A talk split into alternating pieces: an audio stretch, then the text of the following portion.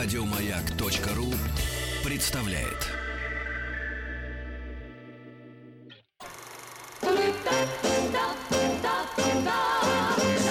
Хочу все знать. Как это устроено? Еще раз всем здравствуйте, Денис Николаев. Алексей Веселкин, доброе утро. Да, здравствуйте. ребята, здравствуйте. у нас сегодня вторая часть. Напоминаю, что мы э, однажды замерли Будьте около здоровы. Казанского вокзала, рассматривая его, Так, любуясь им, и договорились, что мы зайдем в него чуть позже. И это позже наступило. И зайдем мы туда не одни, э, нас туда поведет Айрат Багаудинов, который у нас сегодня в гостях. Айрат, э, Айрат историк инженерии и автор проекта «Москва глазами инженера». Айрат, доброе утро. Здравствуйте. Всем доброе, доброе, А, здравствуйте. Предыдущую нашу встречу, посвященную железным дорогам, как они появились в России, э, рассказу о м, вокзалах московских, можно найти на сайте radiomag.ru в разделе подкасты. Ну а сегодня Казанский вокзал и э, далее по расписанию. Да, вот мы про Казанский вокзал, когда говорили, что э, Казанский вокзал э, придумал, собственно говоря, сочинил архитектор Щусев. Вот это очень э, любопытная и оригинальная была идея, и очень остроумная, когда сделать такой мостик э, в город Казань, как вы сказали, э, башни похожие. И также они, э, эти башни имеют такой, ну, отсыл еще к башне Боровицкой в, в- в Кремле, а это А- Италия, значит, и там же есть еще и часы какие-то сказочные. Вот, и это цел- часы. целый, целый, целый комплекс такой, вот, сочиненный, собственно говоря, прям, Сложно сочиненный да, комплекс. да, и Да. очень смелый, между прочим, проект, очень смелый. А вот как раз про часы хочу тоже сказать. Так, Эти давайте. часы, если к ним внимательно присмотреться, очень похожи, значит, я бы даже сказал, в точности повторяют часы э, Святого Марка. Соответственно, на площади Святого Марка, соответственно, в Венеции. Венец, да вы что? Да, такие Как же интересно. голубые, зодиакальными символами по ободку. Э, Ну и башенка, на которой они закреплены в Казанском вокзале, немножко похожие. Также у нее колокол наверху и молот, который по этому колоколу бьет. И это все видно прямо с улицы. Вот, так что это тоже еще одно очередное путешествие. Тоже, кстати, в Италию, но уже на этот раз в Венецию. А по соседству можно найти что-то похожее на палаты эпохи московского барокко, такой вот при молодом Петре построенный, таких много в Москве. А по соседству можно найти что-то похожее, очень похожее на э, Кутафью башню Московского Кремля, то, что такое вот уже как бы под углом Полукруг стоит, такой, да, да, ага. полукруглый, красно-белый и так далее. То есть вот он собрал всякие-всякие разные отсылки, которые одновременно намекают и на что-то очень русское, ну, казалось бы, что может быть более русское, чем башня Кремля или э, Боярские палаты, и одновременно что-то очень европейское, потому что выясняется, что и Боярские палаты — это повторение итальянского палаццо, поэтому и палаты. Вот, и башня Кремля — это в каком-то смысле... А вокзал Казанский. Да, да. Да, а удивительно, кстати, вот я м, тоже только сейчас подумал, что это же действительно какое-то такое приглашение к путешествию, путешествию, и окажешься в разных местах, и вот тебе уже начало твоего пу- путешествия уже положено, потому что это необычное какое-то здание, а здание придуманное, фантастическое такое, книжное, попадая, вот, пожалуйста, добро пожаловать в путешествие. Там потом еще пристроили, кстати, к этому вокзалу и ЦДКЖ, Центральный дом работников э, железных дорог. Эм, Вот, э, тоже любопытное здание. Там, кстати говоря, внутри находится одна из самых древних эм, частей э, рельсы. Кого? Рельсы. А, рельс. Рельсы, рельсы. Нет, нет, нет, нет. Вы думали, что я сход в другое место приглашаю? Нет. Рельса, рельса. Вот. Рельса, а- рельса, шпала, и шпала, полу- ехал поезд Да, запоздалый. И получается, что э, это э, действительно гигантский ко- комплекс, который содержит в себе вот такой развлекательный, м, если так можно назвать этот э, дом, дом железнодорожника, сам комплекс вокзала, и еще метро интегрированное туда тоже, в этот вокзал. И универмаг, который вам так не нравится, Алексей А- а Алексеевич. А не-не-не, он рядышком. Универмаг он, же он рядышком. рядышком, Про- рядышком. Про, метро отдельно была интересная история, а у нас мы ведь с вами как-то говорили про передвижку домов. Да. Говорили. Вот тоже все тоже можно можно найти найти, в Neste. Да, и вот а, интересно, что э, вокзал-то был построен, ну, он очень долго строился, Казанский вокзал начал строиться еще в 1913 году, потом началась Первая мировая война, революция, продолжили 20-е, только к 40 году его построили, и то не до конца, ну, то есть, как бы не в соответствии с первоначальным замыслом, и вот то, что там сейчас стоит сзади, вдоль э, Новорязанского проезда, Новорязанской улицы, это уже совсем недавно построено, в 80-е, 90-е годы, вот, и поэтому, а, ну, вокзал все-таки в большей части уже существовал, и тут, значит, 35-й год метро строится, ну, то есть 33-й, 35-й, а, и надо ста- ставить станцию прямо под вокзалом. А как быть, вокзал-то уже стоит. И вот тот самый замечательный инженер Эммануил Гендель, про которого мы говорили, который двигал у нас в Москве дома, а, он придумал, как сделать э, вестибюль, этот кассовый зал, прямо под существующим вокзалом. Ну, проще, если так просто объяснить, то э, вот у любого здания, я думаю, наши радиослушатели самого разного возраста уже знают слово фундамент, то есть что, что, то, на что опирается здание, э, и то, что в земле скрыто. И вот этот фундамент его э, углубили, чтобы он опирался очень глубоко. А вот между тем местом, где, куда уходил фундамент, очень глубоко, уж такой свайный, э, и самим вокзалом, и сумели выкопать землю за счет этого. И вот эти колонны, которые мы там видим в этом кассовом зале, они не просто держат перекрытие, они держат вокзал и передают его нагрузку ниже Вот это да. кассового Потому зала. что сами колонны выглядят тоже То потрясающе. есть они начали строить в другую сторону. Если мы привыкли, что у тебя есть что-то маленькое на земле, чуть-чуть укрепляем и строим ввысь, то здесь Ага. было что-то плоское на земле, укрепили и построили вглубь. Ну да, углубили Да. фундаменты, как корни глубже проросли, и вот удалось между ними как-то таким образом закопаться. Ну, не сама станция, конечно, сама станция рядом. Я говорю про Вход. вестибюль, кассовый зал, да. Ну, надо сказать еще по поводу Щусева. Один нюанс существует. Э, Его же Перу принадлежит и решение Мавзолея Ленинского. Да. Вот, поэтому, чтобы ну, мы понимали э, масштаб этого архитектора. То есть ему доверили, Очень собственно, разные он вещи да, делал, да, да, во-первых. да, а во-вторых, ему доверяли большие вещи. Да, действительно, это знаковые проекты, которые в, э, молодой со- советской стране, э, это было очень важно. Вот такие м, мегапроекты, как метро и новые вокзалы, которые вели к новой жизни, между прочим, объединяли гигантскую страну. Советский Союз в то время был, ну, ну как, э, это по территории действительно самое большое государство в мире. Вот, и, конечно, люди должны были попадать э, и в самые дальние э, места нашей необъятной родины, но и принимать здесь как раз людей, Мгм. которые приезжали из глубин и видели как раз Москву. Это первая встреча с Москвой, между прочим. Это тоже Мгм. очень важно было. Ворота города. Конечно, да, конечно, да. Так, И, а, а главное, какие люди это все это еще строили, да, кто вот, вот, скажем, приглашал и давал ему это задание. Ведь а, а, мы говорили, кто придумывал московскую Ярославскую, московско-троицкую железнодорогу, а, Рязанскую дорогу, впоследствии Казанскую придумали а, бизнесмены а, зарубежного происхождения, но жившие уже в России, бывшие русскими подданными, это а, фон Мекки и фон Дервизы.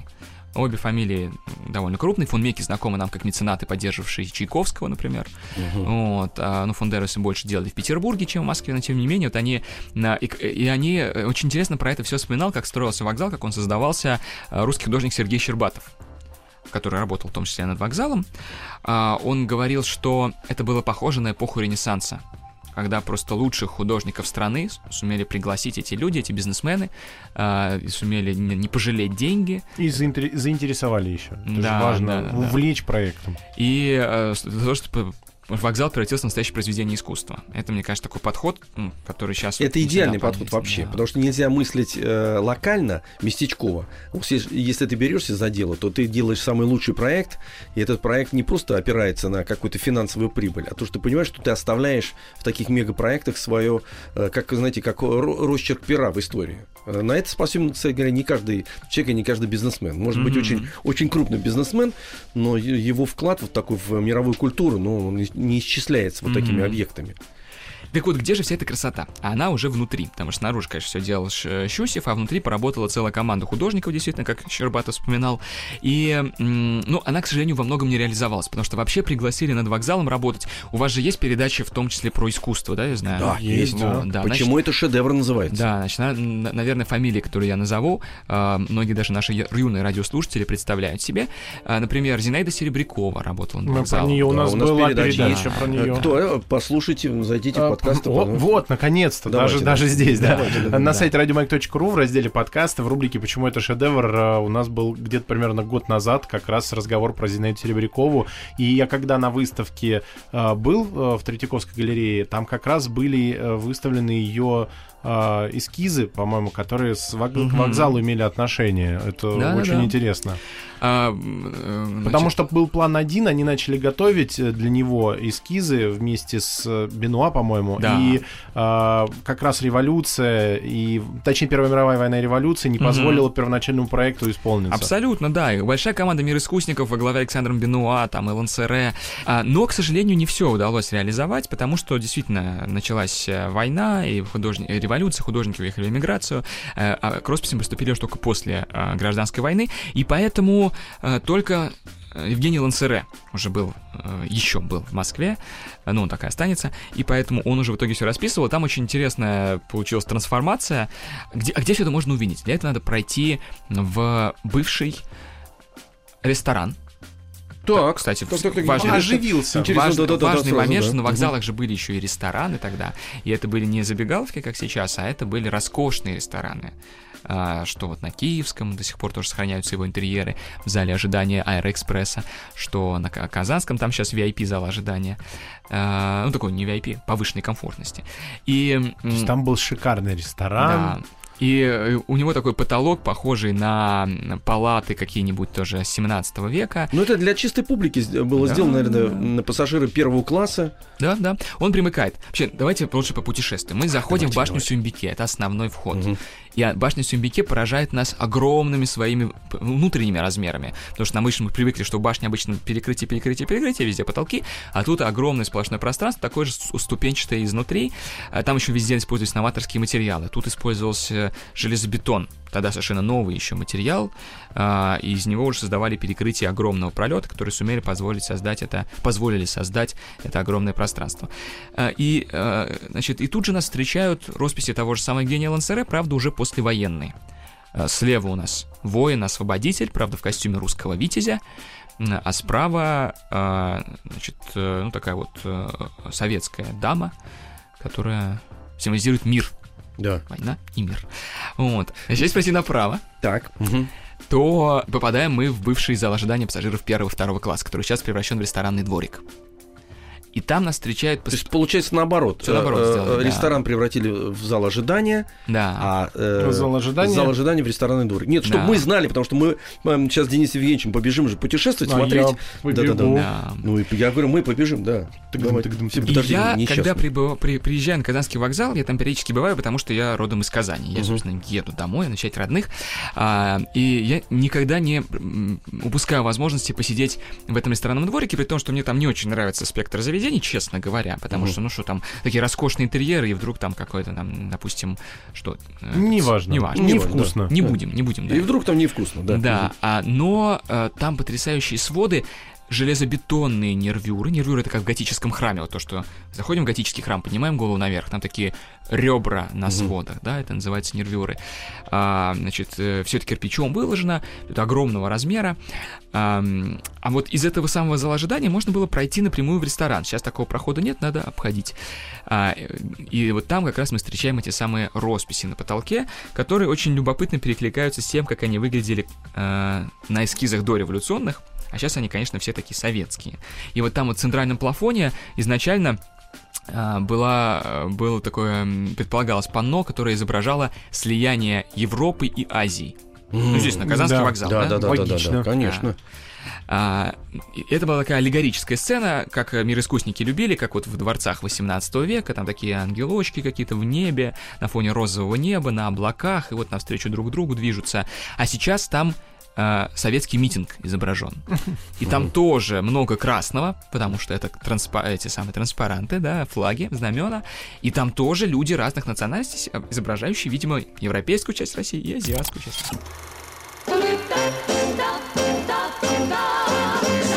Хочу все знать.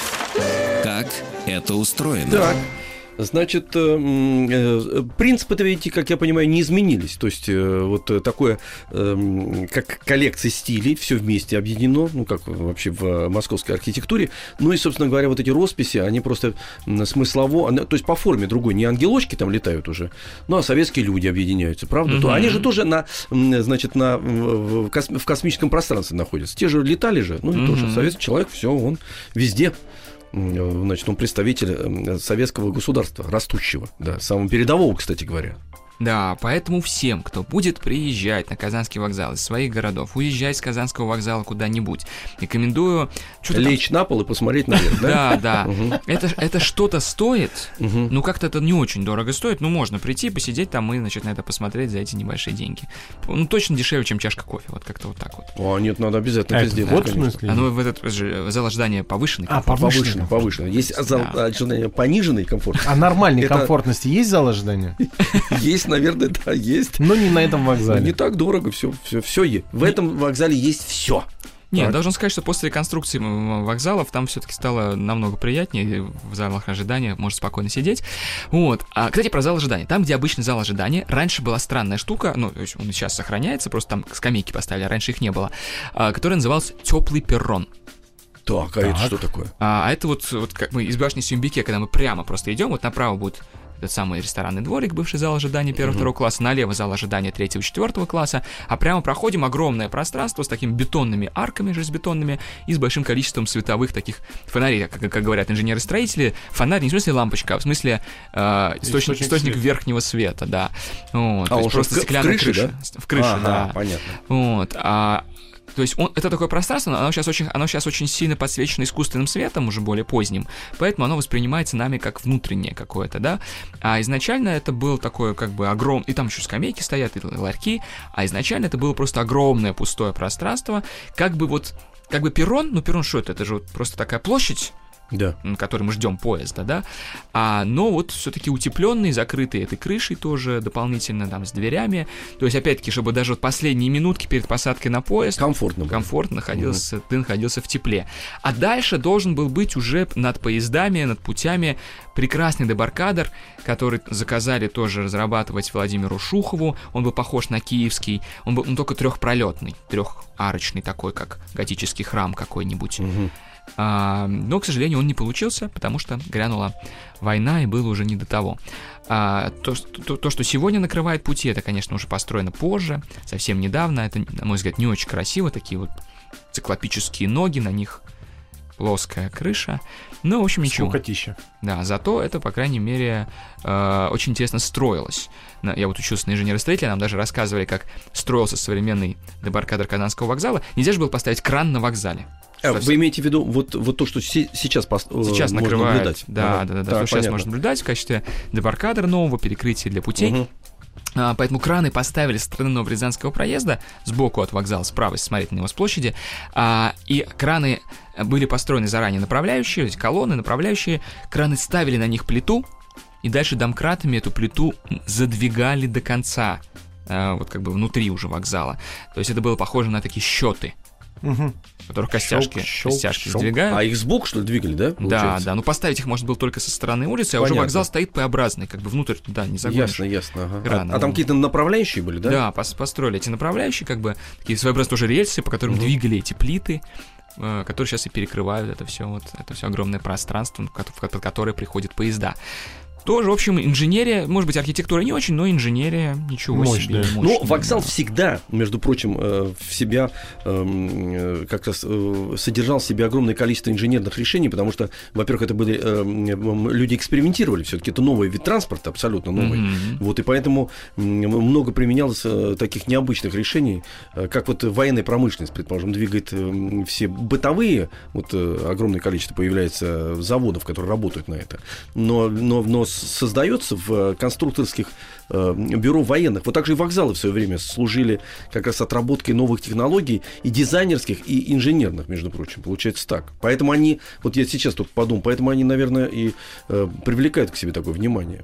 Ну, да. здорово. Ребят, надо смотреть на них, День Семенович, правда ведь? Я обожаю Путешествие. Мне тоже Я, я считаю, что ну, путешествие начинается с момента, когда ты э, заходишь либо в вокзал, либо в аэропорт при, приезжаешь. То есть вот это начало путешествия. Mm-hmm. И тут как раз лучше всегда побольше времени себе э, заложить. Во-первых, ну, если из Москвы уезжаете, так это действительно так. Э, потому что, во-первых, ну, спокойнее, не надо никуда бежать на перевес с чемоданами, расталкивая всех. А во-вторых, появляется возможность полюбоваться теми красотами, которые которые в вокзалах э, спрятаны. Походить, ребят, побродить, пофотографировать. Да, ребята, а вы, кто, кто приезжает в Москву по путешествовали, побыли у бабушки или у родственников там, отдохнули и приезжайте на вокзалы пораньше, чтобы можно было спокойно как раз посидеть вот в этих местах, о которых мы сейчас вам рассказываем, потому что это действительно такое путешествие, как машина времени, и это все, это все наша родина, собственно говоря, да, рассматривайте, очень интересно.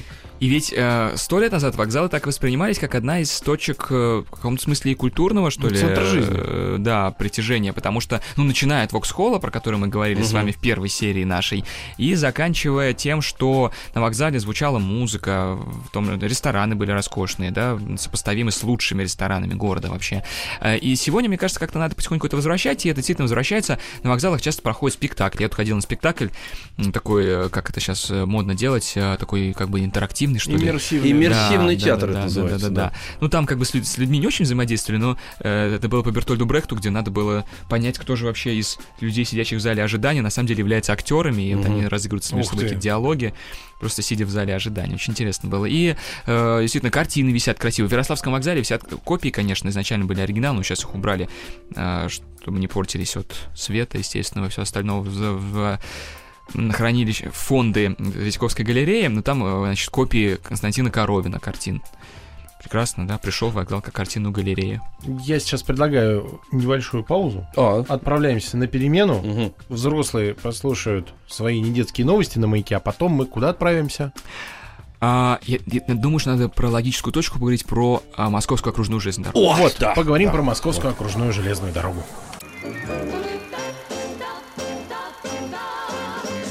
Хочу все знать. Это устроено? Ну, возвращаемся. Денис Николаев. Алексей Веселкин, все интереснее и интересней. Мгм. Напоминаем, что у нас в гостях Айрат Багаудинов, историк инженерии, автор проекта «Москва глазами инженера». Мы э, закончили э, бегло осматривать э, Казанский вокзал и сейчас отправляемся э, в путешествие по Московской окружной железной дороге. Да, много вокзалов в Москве, а точнее 9, но в итоге, ну, если 9 дорог приходило в центр, кстати, интересно, что столица-то была в, Пет- э, в Петербурге, Да. все эти дороги-то пришли еще до революционное время, но тем не менее Москва, ее просто центральное положение, если посмотреть на европейскую часть, да, ну, и оно- как торговый город. Да, и торговый город предопределил, что здесь сюда все равно все дороги приходят, как в Рим, Мгм. как в Третий Рим. И, э, и логично было, конечно, их как-то связать друг с другом, как вот у нас у метро есть кольцевая линия, так и у вокзалов придумали сделать кольцевую линию. Почему? Потому что, ну как это вообще раньше выглядело? Это, конечно, доходило до смешного, потому что ну, вроде у нас везде прогресс. Но если вы, например, нижегородский купец, которому необходимо привезти товары из э, каких-нибудь, э, ну, из Киева, например, да, вот, то м, вы при- доезжа- довозили до Киевского вокзала, а дальше, извините меня, вы свой поезд разгружали на ломовых извозчиков. Ломовые извозчики через весь город тащили их на Нижегородский вокзал. И где надо было опять И опять обратно загружать, да.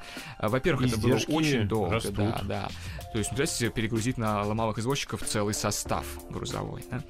Ну, Вот. время, время. Да, времени очень много. А, а, самое удивительное, что, как свидетельствуют бытописатели, это создавало уже в второй половине 19 века в Москве пробки. Эти караваны извозчиков. Да, потому что в целом, конечно, было не так много людей, не так много транспорта, но когда идет целый караван извозчиков, они блокируют сразу улицу, конечно, Мгм. собой. Вот. А, и поэтому... Все-таки это предопределено в этом городе. Да, да, да. Пробки? Да. Никуда не денешься, да. Да, мне тоже любопытно было знать, что они начались, оказывается, еще 150 лет назад. да. Вот. И принято было решение объединить вот эти Объединить, пути. да, А какой год это? это, э, как всегда, долго хотели. Подступались. Наконец начали только в 1903 году и в 1907 году закончили. Вот это кольцо Да, закончили. да, Мгм. кольцо, которое сейчас МКЖ, называется... да. э, Ну, называлось- раньше на МКЖД. Москва. Да, но оно по-разному называлось. Сначала называлась Московская окружная железная, коль- э, железная дорога, потом называлась Малое кольцо Московской железной дороги, и теперь называется оно, ну, железнодо- для, для, с точки зрения железнодорожников оно по-прежнему называется МК МЖД, вот, но мы его уже называем МЦК. МЦК. Московское центральное кольцо. Да, как бы его пассажирская часть называется МЦК, но оно продолжает же обслуживать э, грузовые перевозки РЖД, и вот эта часть его Но не был же момент, когда а, кольцо было разомкнуто, я насколько помню, когда, по-моему, построили трешку. ж, э, Третье транспортное кольцо, и в было, районе да. Ленинского проспекта, как раз где площадь Гагарина, оно было разомкнуто, потому что не было, да, кольцевого движения не было на тот момент, по-моему. Да, я вот э, не помню эту деталь, но, наверное, тоже Гагаринский тоннель строился довольно долго, да, и сейчас все, все снова целое, но пока его строили, наверное, было разомкнуто, да. И- да, я помню, был момент, когда нельзя было пройти. Это Нельзя. недавно даже было, нельзя было Так оно пройти. и не выполняло это кольцо. Тогда уже функции не никакой было. не было, да. Не, самое интересное, что с самого начала это кольцо должно было выполнять э, три функции. Первое, это, конечно, как мы говорили, чтобы не надо было заезжать в Москву, чтобы можно было сразу, объехав Москву, перейти на другую ветку и двигаться в сторону другого города. Второе, это связать э, с железной дорогой кучу московских заводов, которые как раз в этом районе располагались. Да, все она имела такое еще промышленное назначение. А, и третье, это, даже четыре. Третье, это а, военные перевозки, потому что интересно, когда все это строится, да, это период русско-японской войны, такая напряженность чувствуется, готовимся уже к Первой мировой в каком-то смысле, наверное, чтобы можно было быстро перевозить салат, поэтому на дороге было построено 4 продовольственных пункта, где можно быстро покормить солдат, там их одеть, обуть и дальше. То есть это стратегический, э, стратегический объект, объект еще да. тоже, да. Эти пункты до сих пор, кстати, стоят э, с точки зрения их архитектуры, функции у них разные, многие из них, э, во многих из них располагаются военкоматы угу. до сих пор. Угу. Вот, так что интересно, как продолжается такая традиция. И четвертая функция, мало кто знает, что сразу предполагалось пассажирское сообщение для москвичей на этой э, дороге. Вот. Далеко смотрели. А да. для чего это, кстати говоря, было сделано? Ну ведь Москва-то тогда так не, не, не, не раскинута была на просторах Родины. Да, действительно. Это же по Подмосковью же практически эта дорога была. Да, ну, да, конечно, момент, да, да, да, да, абсолютно. на даче ездить, да, или как? А, во-первых, дачи, да, потому что на севере, вот в районе э, Ростокина, значит, э, там действительно проходила такой дачный пояс с Москвой.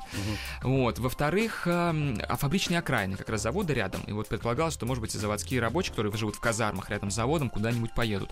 Но прогадали. Во-первых, цену большую поставили, во-вторых, видимо, людей было не так много. Вот не провели урбанистическое исследование, исследование. да, угу. как мы рассказывали, что когда строили Московско-Троицкую дорогу, проводили в первой серии, мы об этом говорили, а, и поэтому не пользовался это спросом и уже через несколько лет закрыли.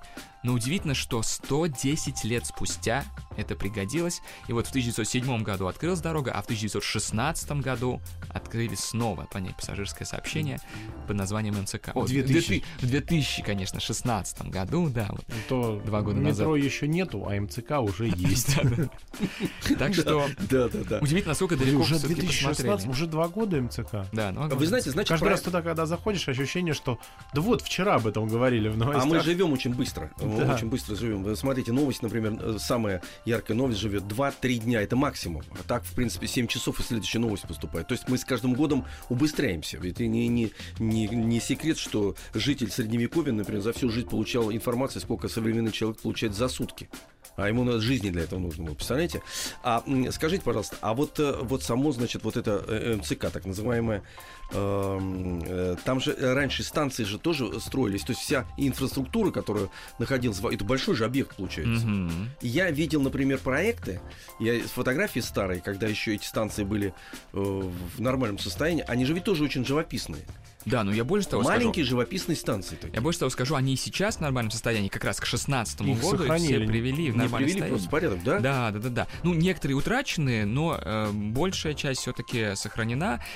И, к сожалению, вот просто современные станции, это, видимо, ну, логично связано с новыми пассажиропотоками, уже гораздо и больше. правилами безопасности. Да, правилами безопасности, да. И новые станции, они не совпадают со старыми, поэтому только мельком в окне пробегают, когда мы едем, эти старые, очень красивые в стиле модерна, такие угу. вот красно-белые постройки. А, но если выйти на некоторых станциях, например, на станции Коптева и чуть-чуть пройти пешком, можно увидеть потрясающий ансамбль станции Лихоборы. А, дорога была длиной 54 километра, ну, есть длиной 54 километра, и Uh, поэтому, чтобы значит, ее обслуживать, у нее был собственный uh, uh, локомотивный парк и собственная инфраструктура. Чтобы ее обслуживать, было построено две такие головные станции. Это Лихобор, Лихоборы и на юге. А... Лихоборы на севере? Лихоборы на севере. И лихоборы на юге. Все, давайте дальше. Да. Северные и южные Поехали. лихоборы. лихоборы да. Потом посмотрим, потом посмотрим. А вот скажите, пожалуйста, вы сказали по поводу, это в первой нашей передаче, но я запомнил, запомнил и решил вопрос задать сейчас.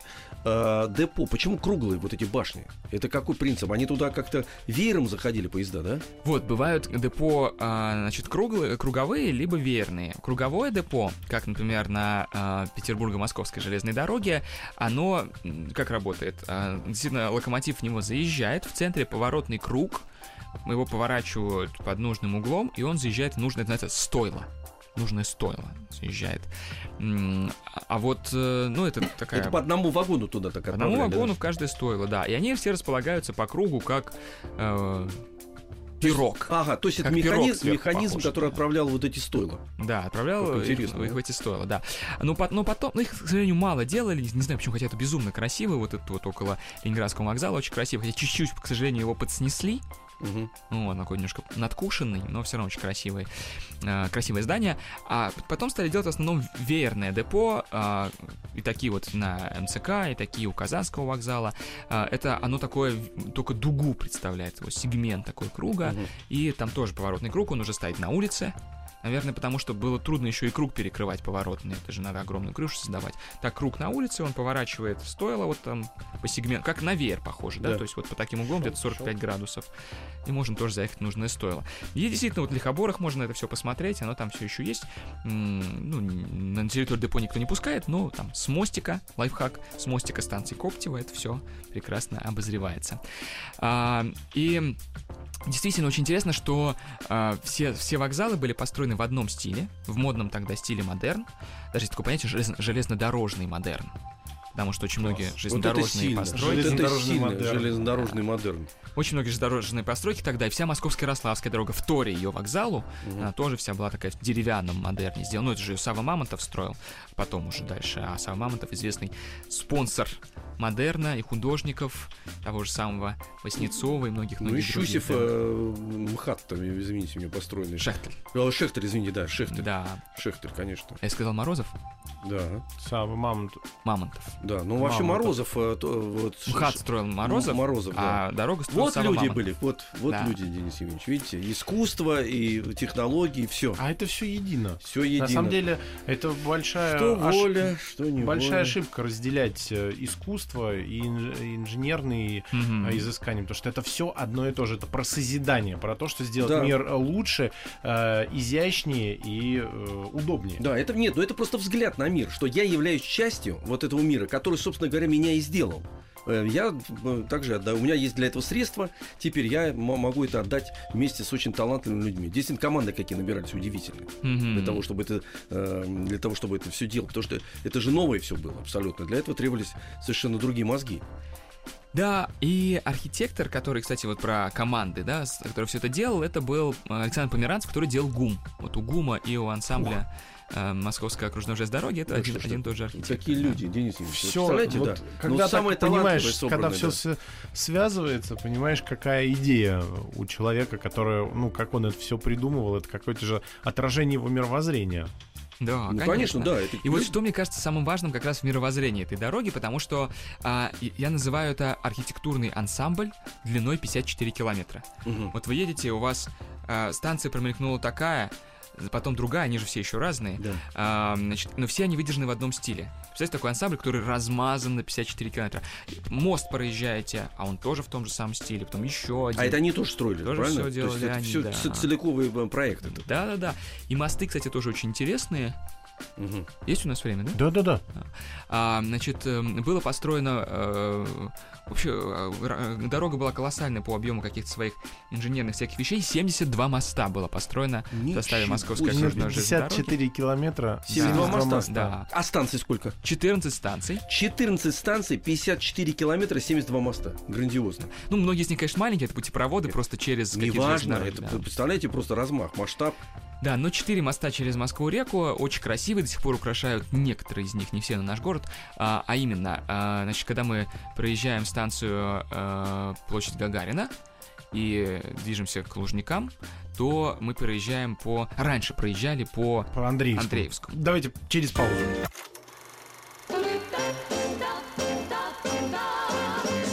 Хочу все знать.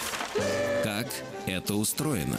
Итак, мы э, проезжаем мимо э, площади Гагарина И на мост въезжаем. Да, Но въезжаем это на... же на новый мост. Да, но сейчас мы въезжаем на новый мост, потому что со старым мостом приключилась интереснейшая операция, буквально э, меньше 20 лет назад.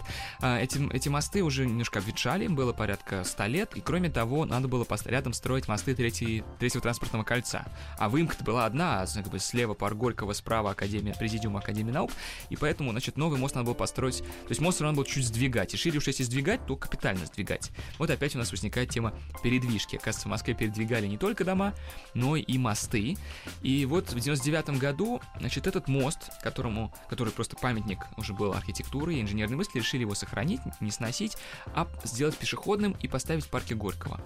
И ам, очень интересная тоже операция, тоже инженерное чудо, поэтому я думаю, можно о нем рассказать в рамках нашей такой Конечно, а я, конечно. я Да. был с школьником, и мы ходили смотреть, А, как вы его видели даже? Конечно. Ничего себе, я вам завидую. Да, это было... Ну, я тогда не придавал большого значения. Ну, плывет себе мост, кажется. А потом, когда уже в студенческие годы гулял по нему и проходя, думаю, какой классный мост.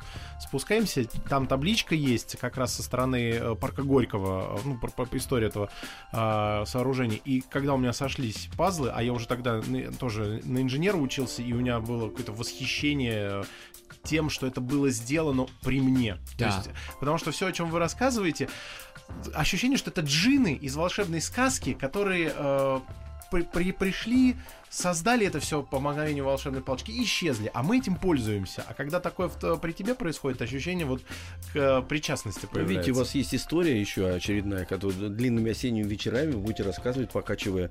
А я нет, я просто по- А, под подкасты А, э, зайду и буду ставить. Нет, нет, нет, нет, вы должны эту Я историю- сейчас, э, Нет, вы должны эту историю рассказывать. всё Я это- Показ фотографии. нарабатываю на будущее. Нет, нет, нет, нет, все по-другому. Руку Так давайте уже про вот. инженерные И вот как, это, было, вырабатывать. Сделано, да, значит, под мост, под его металлическую арку подвели три э, баржи. А, Интересно, что такой остроумный придумали способ, как вообще вытолкнуть мост из опоры, а, из опор. А, Баржи подзатопили, называется балластировка, а, подвели и стали откачивать воду, дебалластировать, чтобы они всплывали и вытолкнули вместе с собой мост.